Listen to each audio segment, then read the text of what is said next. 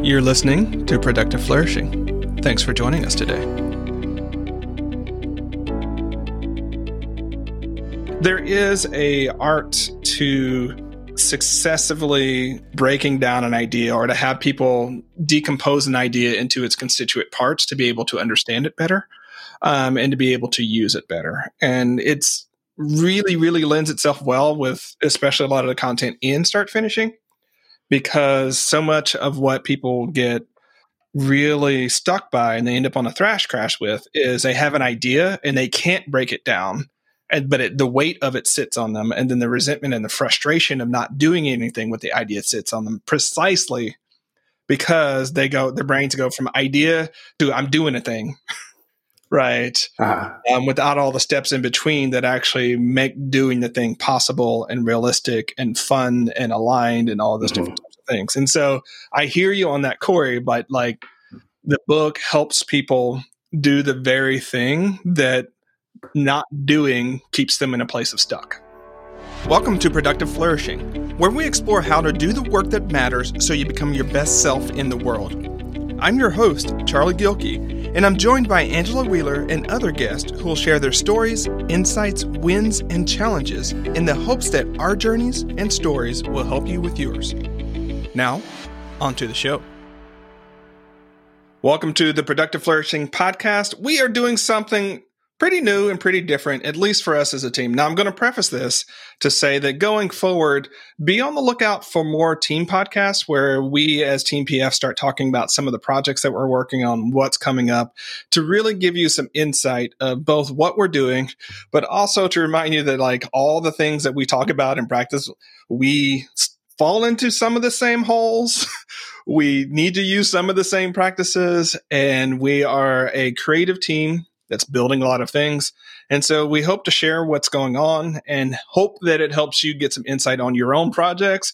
And when you see one of the things we fall into, that you sort of feel like, okay, it's not just me. Um, so joining me today, I have Corey Huff, Stephen Ahrensberg. Why did I call you Stephen? That's weird. Steve Ahrensberg and Megan Haggerty. I never call him Steve or Stephen. I'm all messed up. Um, Corey is the one that actually initiated this conversation.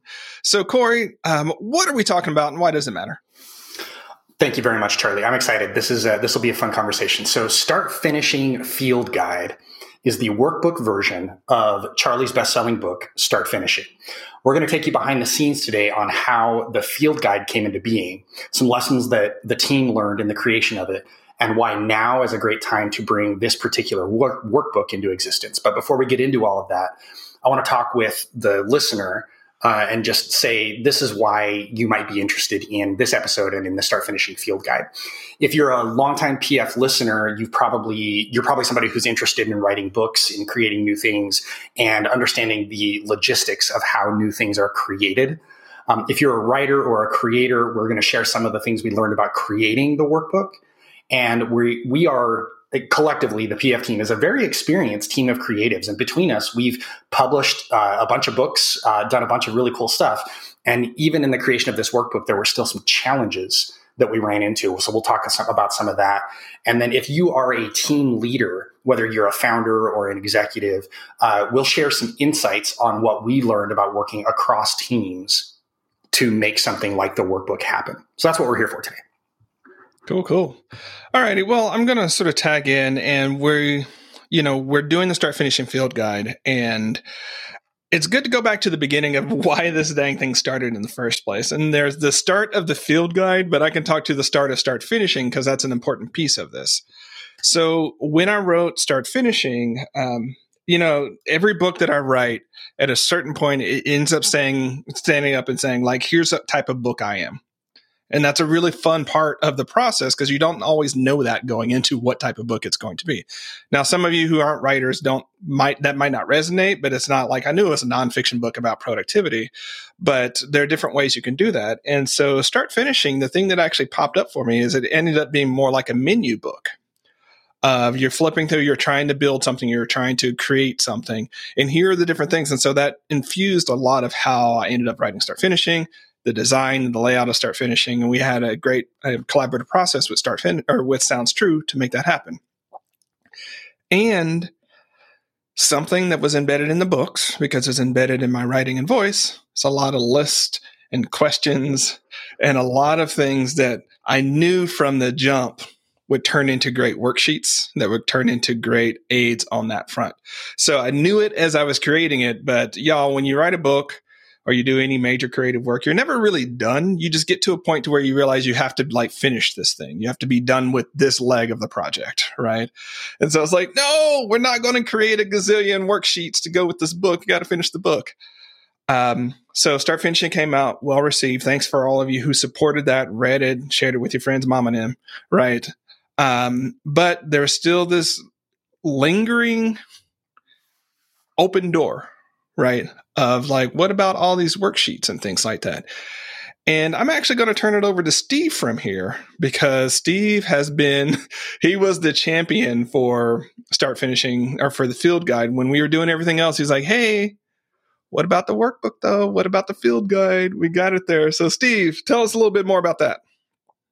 Thanks, Charlie. So, uh, yeah, the I think we recognized early on what Charlie was talking about, where there were just so many opportunities for uh, developing aids that were going to help someone consume start finishing. Because there's a lot of content there, and there's a lot of concepts that um, that create uh, a measure of thrash for folks as they're kind of going through it. It's like it's one of those books that will creatively frustrate you.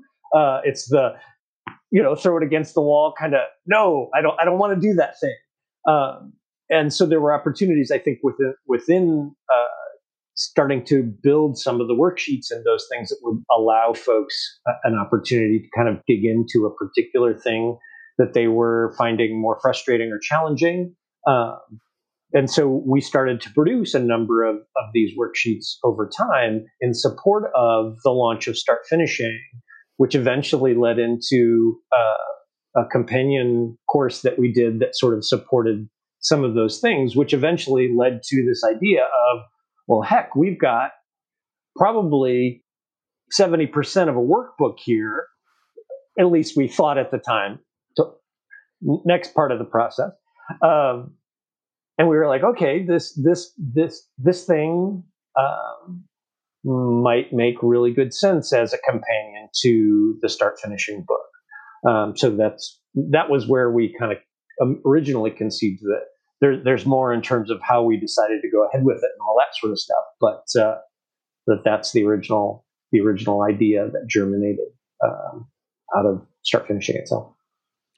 Yeah, when I'm working with authors and thought leaders around their books, especially those who are nonfiction, right, and writing this type of work, I'm always like, well, you write a book, but be open to the other bits of collateral that you're going to need around that book to support it, right? Because that's actually, if you're writing a book just to write a book, um, for some of us, you're missing the big opportunity of how that work extends into other things. Steve mentioned we have a companion course.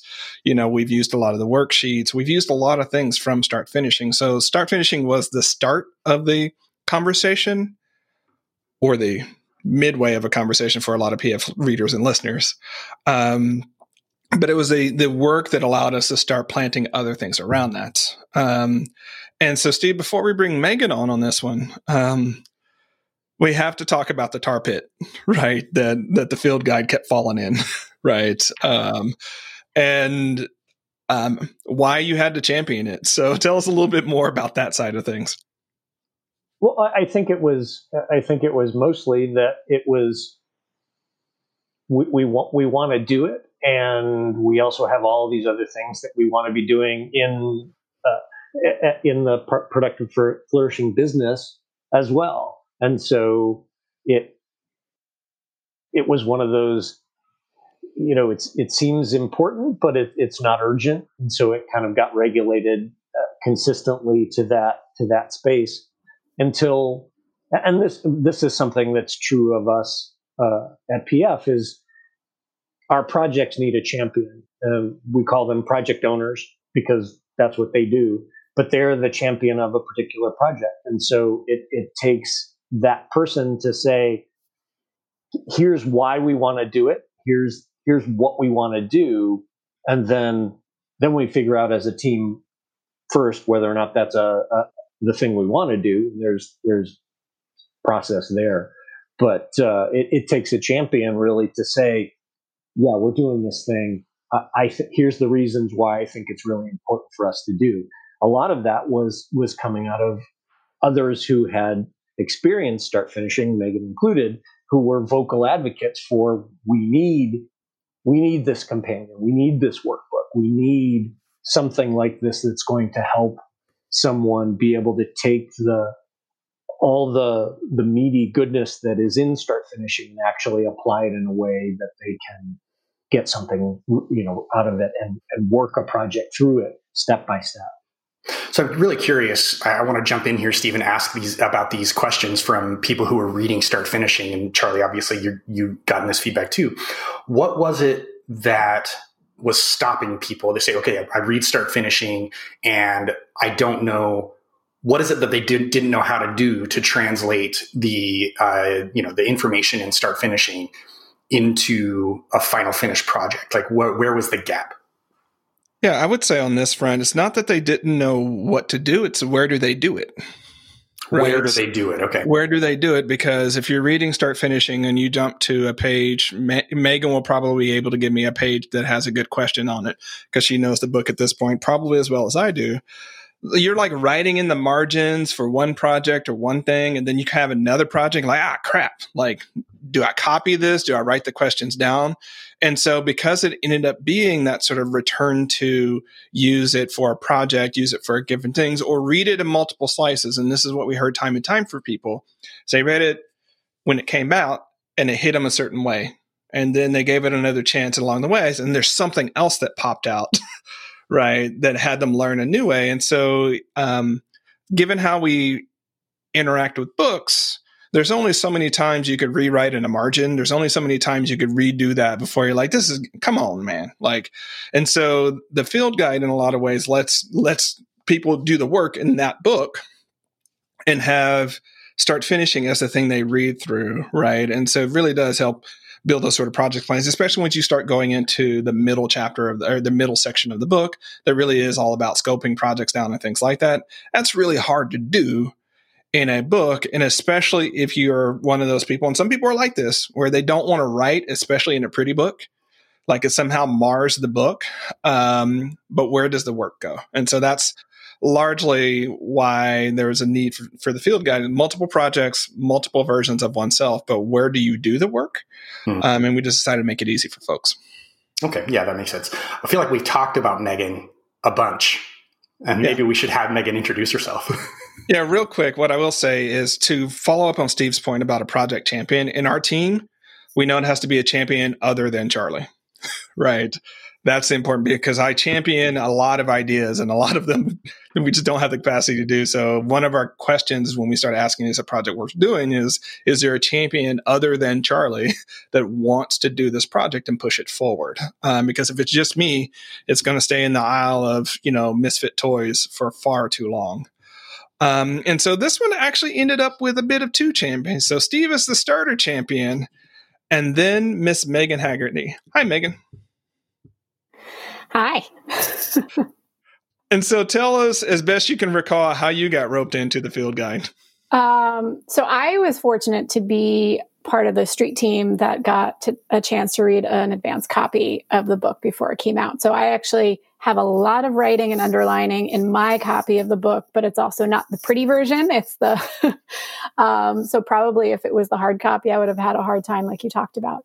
Um, and I remember reading it from the get go, I kept thinking about writing different ways of coming at it or how I would break it down. And to your point, there's really pretty much every single page in the book has some wonderful prompt or question to help you really kind of think through uh, the different steps. And so I was part of the street team, helped kind of uh, promote it. And then I kept, I think I just kept on you, Charlie, in terms of can we can and i started creating worksheets on my own um, uh, for my own coaching clients so eventually it got to a point where it was like hey uh, we need someone to do this and uh, i was very fortunate to uh, be the one to to get to get a crack at it. Yeah, and th- thanks so much for that, Megan. And honestly, that's another one of the reasons why we decided to do the book because we're like, if we don't do this, it's going to continue to get legs, and someone else is going to create the workbook because we're not doing it.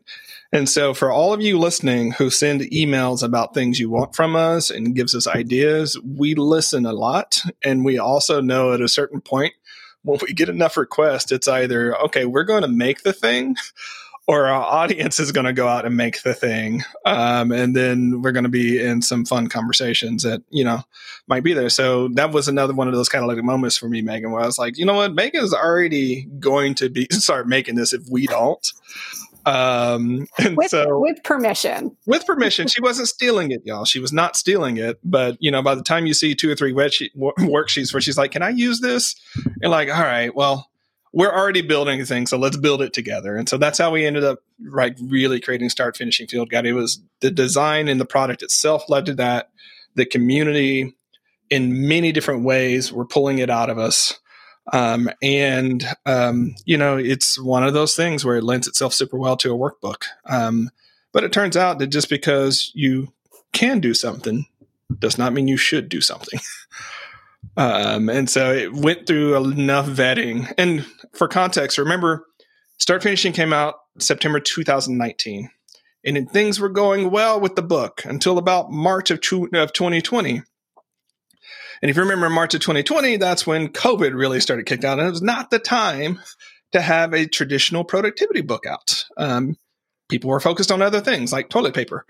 Um, and so, in the midst of that sort of cycle, that was another reason the field guide kept falling behind because one, books were hurting at the time. Two, we were standing up the academy. We were starting to stand up the app. Um, but Steve kept championing it for good reasons, and I'm glad he did. Another catalytic moment was we found out from our publishing partner, Sounds True, that the paperback was going to be coming out at roughly the time we were going to publish the workbook. And that's another good time to have multiple versions of a book out. Um, so a lot of things going into it, but it was not an easy choice because it turns out that creating workbooks without a traditional publisher is expensive. um, straight up, y'all. Um, so, Steve, I'll let you sort of go into the back of the napkin and how we and how we figured out how we were going to do this, but also realizing how we we're going to have to do it without me being a primary contributor to it. Yeah. So the obviously the the beginnings of the process were deciding we had this idea and we kind of had a sense of what we wanted, but we needed to decide whether or not one this was going to be something that was going to have legs as a project.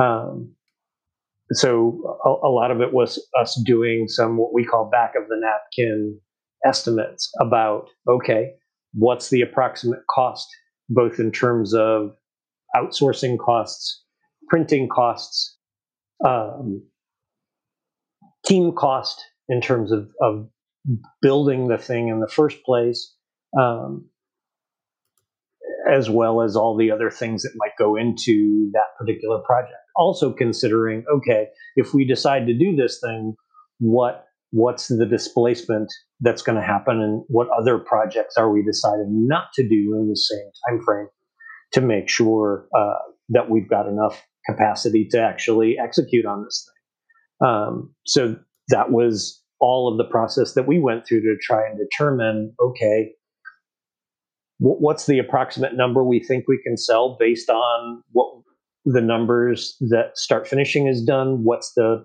percentage that we chose um, that we thought we could reasonably hit with a workbook that we figured a certain number of people who were start finishing readers and purchasers would be interested in a workbook. And then sort of backing that up against okay what do we think the approximate costs are for us to build something like this? Um, and you know once once we kind of did did the initial numbers we said okay this this looks like you know we'll have to sell X number of copies to break even on what we um, on what we decided uh, was going to be the cost of it. I got to say, this process has definitely given me more appreciation for traditional publishers um, in the process they have to go through when deciding whether to take a book, right? Um, because they have to do some calculation on their own. Similarly, they've got a whole staff they need to pay, and they've got to clear, you know, at least a hundred thousand dollars for it to make sense for a lot of for a lot of book publishers to actually do a book. Ours was not that high, um, but we I at least walked away with a lot more appreciation about that piece. Yep, it's nice to have a team that knows all of that, all of those pieces uh, at, at, the beginning, and and uh, pr- probably knows some of the, you know, some of the pitfalls that you can run into when, when you're doing something like this. Although workbooks themselves are a very different animal than a traditionally published book. We we found out.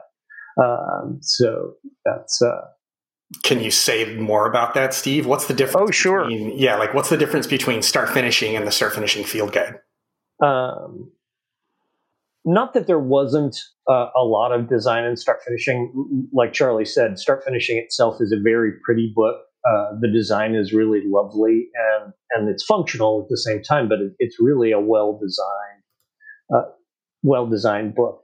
And to design things in a workbook form that cover things like uh, exercises, worksheets, references to worksheets that are not in the book but will be available as resources because you have limits in terms of the, the trim size that you're working with for uh, for a workbook.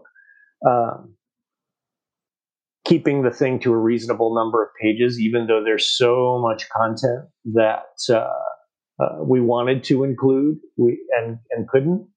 Um, and and just the the intensity of the design, I think, was probably the thing that was most surprising to me. Um, you know, we've we've got a great designer that we worked with, uh, uh, Joy of Stauber Brand Studio. Um, she's amazing and has done a tremendous job of converting kind of these raw ideas and concepts into, uh, you know, a really lovely and functional book. But wow, what what a process in terms of of taking taking those ideas. Uh, and then making them into something that is really going to serve uh, the readership. It was wow, uh, much more involved than than I knew it was going to be challenging. It was even more challenging than that, uh, for sure. Interesting. Yeah, I will. I will add that I think our first round that went to Joy, the designer, was almost like a if we had continued at that pace i think the book would have been like you know 300 pages at that point. Um, so it was really because the start finishing itself has such this this rich concept um, all these content around and charlie gives stories and metaphors and statistics and and great quotes that really bring it to life. So to be able to move that into exercises, you have to distill so much down into the kind of the core concepts and make sure that there is something an exercise, a question, something for the reader to do to kind of really um, concrete that information in their brain and to get that into a reasonable amount of pages i think was was the the, the hardest part, especially towards the, the beginning when we wanted everything from the book to come into the field guide. Yeah, one thing that I saw is I started seeing a lot of the um, chapters come through, and well, it was it was affirming. Where it's like, wow, this really shows the breadth of content and the range within this book. Like, I obviously I'd written it, so I knew that, but when you start seeing like a bunch of spreadsheets and when you are spreadsheets, a bunch of worksheets, it changes that. But also I was, um, you know, I was scanning some other books at the time and like it would be one chapter, sort of one worksheet was basically what, what their books ended up being. And I'm like, wow, one of these chapters has like seven worksheets. And so if we were to use that sort of same thing, just the density of ideas, which I knew it can be a problem with Charlie writing and talking in general, but it was just another one of those instantiations of like, wow, there's a lot of ground that was covered in this book. And now I'm super glad we have these worksheets for them. I have a, okay, I have another question here. So I am somebody who is uh, naturally not given to using worksheets. Uh, anything that looks like a form or a, a, worksheet or anything like that, my brain just kind of shuts down when looking at it. And I think that's probably because I have ADHD. A lot of people like me will tell me that any kind of form, even like an online form, just like shuts their brain down and just they just don't know what to do with it.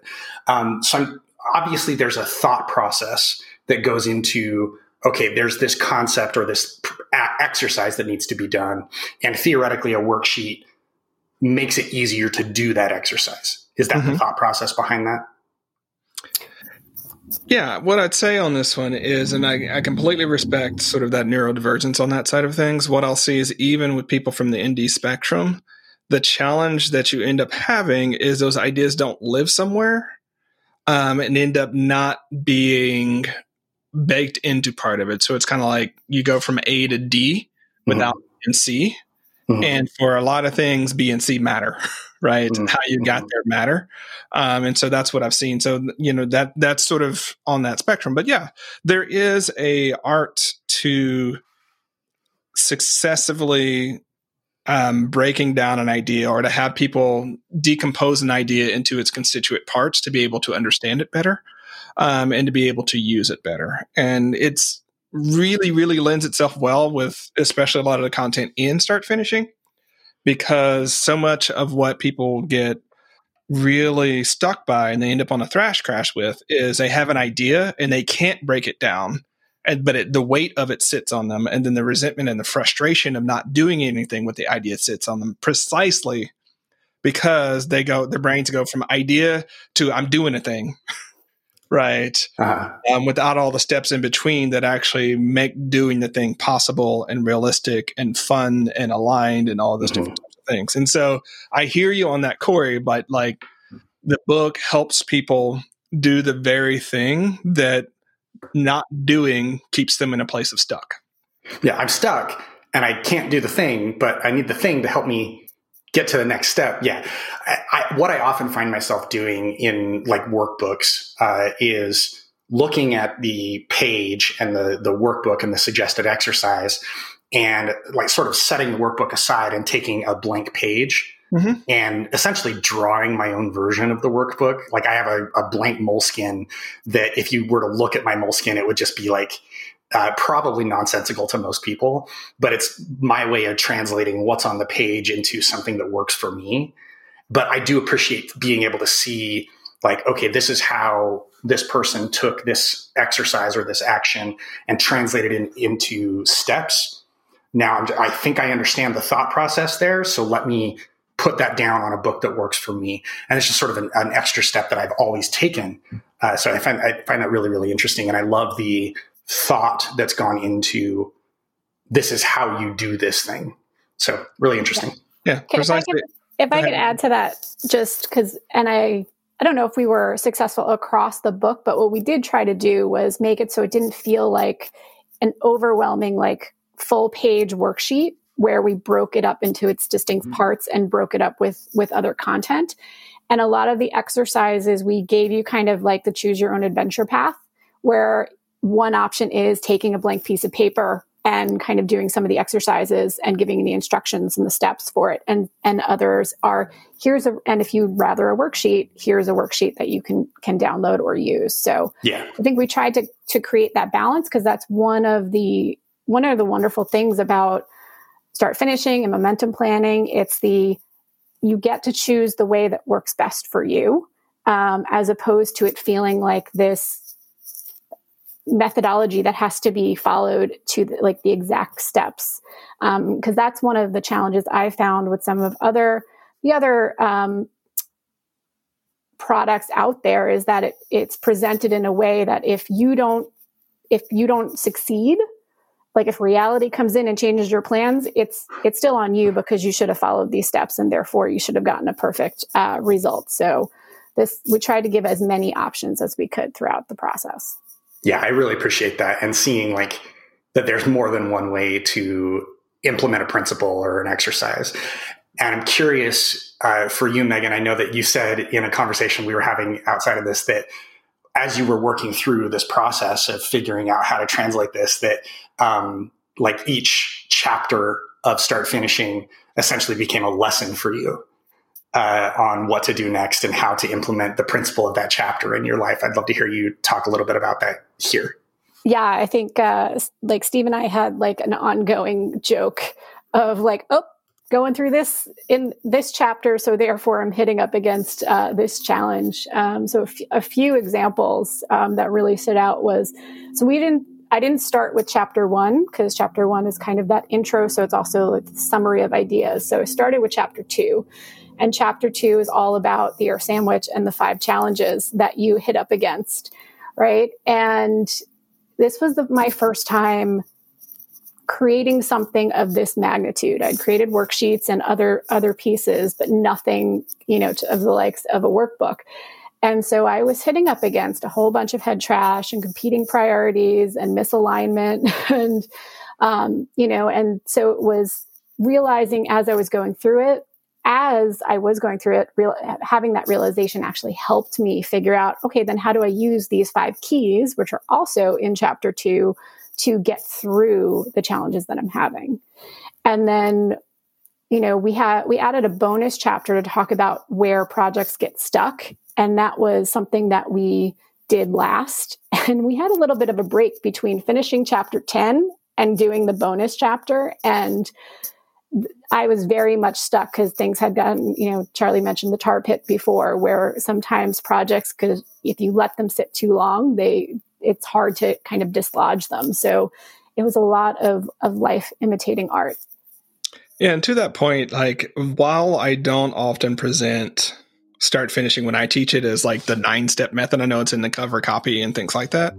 It actually does walk you through a specific project. Like if you follow chapter by chapter, like it cracks me it cracks me up at the same time that it affirms like when people tell me like every chapter like i i was working on a project and then i'd read the next chapter and it was exactly where i was and i was like good and also you're not alone like th- this came from a lot of years of teaching people how to do this right and so it's sequenced in that very way so it's not at all surprising that right well and there's actually quick nerd note here um there are two main sort of challenge points that happen in the book, right? One of those major challenge points is in chapter two, right? When you start to really commit to the project and you start to really get into that, actually t- into chapter three, it's that's one of those things where it's like, am I really going to do this? And that one is like the external challenge is looking at you and saying like, okay, are you really going to do that? And so that's the first sort of inflection point you've got to work through on the journey. But later in the book, chapter six, seven, Megan, let me know. Right. It's the inner challenges that start coming up. All the no win scenarios you're telling yourself, all the inner stuff really comes up. And that surprises people because they thought they had addressed all of that in the first round. Right. But they had only addressed sort of the top line, sort of convenient ways of talking about it. After you've gone through the products, you're like, oh, the project, you're like, oh, that's what's been weighing on me this whole time. Like, I got to deal with that. I got to think about that. And so, you know, as people are reading Start Finishing, I hear a lot of feedback that they get stuck, really stuck in those two places. And I'm like, yeah, that's where we get stuck. The first challenge is dealing with the external constraints of the world and the story we tell about that. Yeah, it's chapter seven for the no win scenarios. Yeah. and that's uh, the, I mean, that's the other thing too, is I think people like, oh, I'm going to pick up a book on planning and you think more of the tactical like side of things of actually putting things on my calendar and scheduling it and the hardest parts chapter 2 and chapter 7 are those kind of more mindset things that you need to kind of work through internally um, in order to be able to kind of do those more tactical and practical applications i will say coming on board with productive flourishing uh, like from a year ago to now I've learned so much about the planning process and about operational uh, challenges. And I think that there were a, there, my tendency before was to avoid uh, some of the operational planning work uh, because it's harder for me. It's not my zone of genius, and therefore it is more tiring for me. And so I avoided it because I didn't like the experience of doing hard things and being tired right? Uh, but doing just a little bit of that uh, like go, just doing some of those exercises and some of that planning, and then pulling in people to help me, uh, made a tremendous difference. So I think seeing those principles coming out in the workbook and helping people understand that if they can do just a little bit more of that stuff that maybe they are afraid of or don't like doing, uh, that it can make a tremendous difference in the performance of their organization, their business, their life, whatever. Yeah, and I'm glad you mentioned that. I mean, I want to say two things, and this is a piggyback on the there's no one right way to do this. Like some of the most frustrating things that some of the most frustrating responses I can give people in our community when they're asking, like, how do I use this one thing? And I'm like, well, Uh, why might that thing work for you right? Because they'll be fighting a certain block on a planner or something like that. I'm like maybe you just don't use that. Maybe that just doesn't work for you and you can move on. But they're like but no i gotta fill it in. Like no actually you don't turns out right? If it's not doing work for you don't do the work right? And we have to be careful because sometimes we don't do the work because planning and really at a point like decisioning it's an emotional process. And we have to choose to do this over that. We live in a constrained world. You know, like I say in the book, the, the challenge of being human is that we're infinite sentience in a finite body, right? And start finishing in the in the workbook and the principles in there makes you confront that in a way, right? Um, you either lie about it and then pay for it on the backside, right? Or you deal with it up front and pay for it on the front side. And what I've found in the years of teaching this and helping people do this is while it seems harder on the front side, it is actually so much easier than thrashing and rolling around and beating yourself up for multiple quarters or a few years because you just jumped into something um, and didn't build a success pack, didn't think through like your actual reality, and didn't have any place for this project to actually live on your schedule right? Um, man that's a road of suffering for so many of us you know creative change makers. Yeah. And we i think we we often get stuck in the same places. We, we, we have challenges no matter what the project is. So if you figure it out and you can then create the strategies around um, you know it helps not just for the project specific project you're working on but it can help in all projects big or small the long pauses i'm thinking about all of the ways in which i can make my projects better by doing some of the harder work up front. And i'm sitting here thinking about uh, marketing is a infinite task discipline. Uh, there are uh, near infinite, infinity number of ways to market any given product or service. And productive flourishing is full of a bunch of creative people who like to come up with new ideas and uh, try things, right? Uh, myself chief amongst them. And so it is really interesting to sit here and talk about the principles of planning and say, we're going to decide in advance what we're going to do. And then thinking about the reality of yesterday, I had six individual marketing tasks that did not get done because my team needed help uh, with making sure that some log jams were cleared for them and they needed approval on some things. And you know our team is reconfiguring because we have some had some turnover. So the reality of what i thought my plan was going to be uh, was not at all uh, what happened.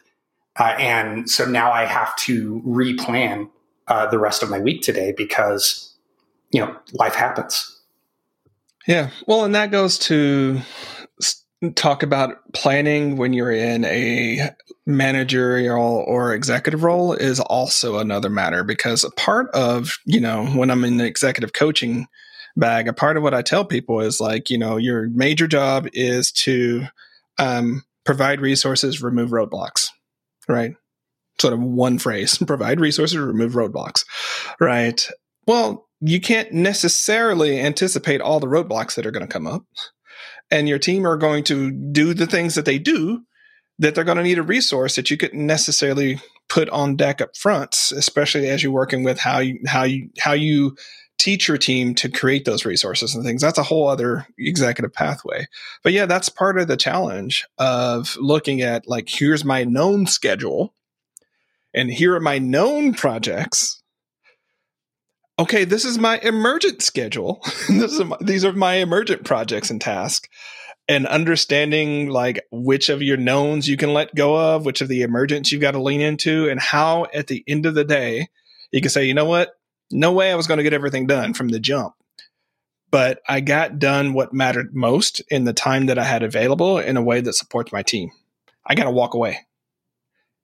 If you don't have some of this stuff, like this is why we talk so much about momentum planning, we talk about momentum in that same way. Left to your own devices of it just being on your brain or in your heart and not on paper and not externalized in a way, all too often head trash wins.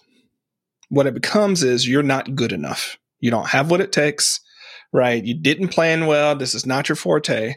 But when you look at things, a lot of times this is like, no, you were trying to put 14 units of stuff in a 10 unit bag, and there's six of those units you couldn't have seen in advance, right? Um, and so it can give you that piece, which is, you know, sometimes people ask me, what's my one word about start finishing? And I'll give different words. Sometimes it's hope, sometimes it's peace. But really, that's where we're wanting the work, the field guide to come in, right? Is there's a lot of people who have those ideas rolling around and there's nowhere for them to land and there's no peace. And as soon as they start that next thing that's scary, all of those other ideas rolling around come out with their pitchforks and start poking and prodding and yelling, and you can't think, right? Because there's nowhere for them to live. Once you start finding homes for some of these ideas, once you start finding homes for projects to live, you might get closer to realizing that all of those little things with pitchforks are actually just you battling with yourself and it's not about the project, it's about you and in this moment making the choice to go or to get the hell up and go do something else that matters. And if the workbook and start finishing help people get that and field guide, we, we use that interchangeably just so people know. But, you know, if the field guides help people get to that point, then for all of us here, like our mission's accomplished on that one. That that's what it's here to do. I I just want to because you you referenced like why do we call it a field guide versus a workbook, and mm-hmm. so I'll my thought on it is, and tell me if I'm wrong, but it's it's meant to live on your desk with you for a quarter size of time. Mm-hmm. Um, and I was thinking about that and like that seems overwhelming when you think about it, you know, that it's going to take me three months to go through this book. But then I started thinking about when I was in school, I didn't go and read the textbook and then go through the class, you know? So it is that, um, that, and like you said, every chapter will mimic the stage of the project that you're in. So it's just this great resource to have along the journey. And so that's why it's the, the field guide, I think, rather than a, just a, a workbook. Nailed it. yeah, I love that. I am myself working through a book about executive functioning skills for your brain and it is it, it's not a workbook. So I had to essentially take the book and break it down into exercises that I could do over X amount of time. Uh, so this is doing that step that I had to take. so weren't you the guy that asked why we did a why we did a workbook earlier? Yes, no, that, that's exactly why. Right? like readers have been doing that for years and we want to make it easier for them, right? We, I mean, there's a point in which meta productivity can be useful, right? Thinking about your work, thinking about your plans, thinking about how you're doing things can be really useful. And then there's a point in which it's displacing the work you should do because it's easier to do, right? It's easier to try to come up with a perfect plan than to walk into the field of the unknown and be like, I don't know, this might not work, but I'm trying it anyways, right? Um, so, yeah, we're trying to take out the unnecessary meta work of people creating their own worksheets around this stuff or figuring out how they're going to do it so that they get to the actual work that's going to change their lives. Um, you know, and and get busy building that bridge. Nice. Well, I think in the we don't have like, specific release dates or when the book's going to be available but by the time this podcast comes out but we will have like in the show notes and stuff we'll have uh, where you can sign up to hear about it and information about all about more, more information about the workbook itself uh, when, by the time the podcast episode comes out. So i'm excited to uh, hear how people respond to this uh, and what questions come up as people listen to this because i think people are going to resonate a lot with some uh, all of the things that have come up here. So I'm, I'm, I'm super curious to hear how people react. All right, team. Well, again, we wanted to pull you on to give a little bit of the behind the scenes for the field guide, what we're doing, and just to remind you that, like, yes, no matter how many times you do this, you're going to come up with, you know, your own challenges because every time you do a new project, there's a new person that's done that project because you've evolved, you've changed, and your world is different. So in case you're out there bumping along, you're in the field of creative work and you're you seem like you're struggling, um, realize one, it's not just you, it's all of us. Two, it's part of the, it's a part of the field. Three, you don't have to go alone. And four, turns out resources can help you stay focused. Um, so I'm going to give that, let different teammates, you know, add in their their final call before we jump off of this. So, um, Steve, what would you like to share with the with our listeners before we jump? I'm just super excited for the field guide to make it into the world. I think it's really going to help folks who uh, just want that extra level of support, that extra level of structure. That uh, and, and I, am envisioning people sort of sitting with start finishing and the field guide together on their desks and going back and forth between the two. Um, sort of like Megan and I did over the course of the last number of months as we're putting this together. Uh, and, and that that's the beauty of of the structure is that they they work so seamlessly together and really build on each other uh, in a way that I think is going to be really supportive for folks. All righty, thanks so much, Steve. Megan. Yeah, we um, you know start finishing is all about finishing your best work, the work that matters. And for me, this this checks the box in multiple ways. It it both was for me an amazing experience to be able to create something and see it from start to to finish. Um, I really didn't plan that; it came out that way. Um, and then also to know, like Steve said, that we've created a product that is going to help others um, through the process. Um, so I'm I'm just I cannot wait to have it physically in in hand. Before I turn it over to Corey, thanks for that, Megan. Um, I want to give as many public acknowledgments as I can about this. Were it not for Steve and Megan, the field guide would not exist. It would stay stuck in the tar pit forever. It'd be one of those good ideas that didn't make the light of day. So there are a lot of people to thank here. It's also done in the book, but I want everybody to know that, that like, were it not for those two, field guide would still be hanging out there. Um, so if you love it, thank them as much as, if not more, than you'll thank me. And if you hate it, throw tomatoes at me because it was a totally bad decision for me to do this. But if you love it, it's all them. All right, Corey, you. Thank you so much, Charlie. Uh, I am very excited to see uh, the response to this. Uh, it, it, you know, a piece of art, uh, whatever the genre, whatever the style, is never finished. It's just we decide to be done with it. Uh, so I am excited to see how people respond to it and to see if people uh, see the value of turning the principles of start finishing into action. And I hope they do. All righty. Thanks for that, Corey. Um, two other bits of three other bits of thanks. One is to Joy, our wonderful designer. We'll put her, her website in the show notes that made this thing come to life.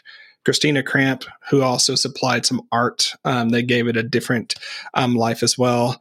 The team at Sounds True, um, who have been great publishing partners and gave us the green light to run and create a workbook that looks very similar. Um, that that does that, y'all. They you don't get a lot of traditional publishers that will partner with you in that way. And lastly, you listeners and readers who have been championing start finishing and all of the questions about when the workbook or, you know, when something else will come from start finishing. Well, guess what? We listened and it's here. We hope you love it. Until next time, stand tall and start finishing. Thanks for listening to Productive Flourishing. To get more resources that'll help you finish the work that matters and be your best self in the world, head on over to productiveflourishing.com. If this episode warmed your heart or got your wheels turning, we'd really appreciate it if you'd leave a review for the podcast on iTunes.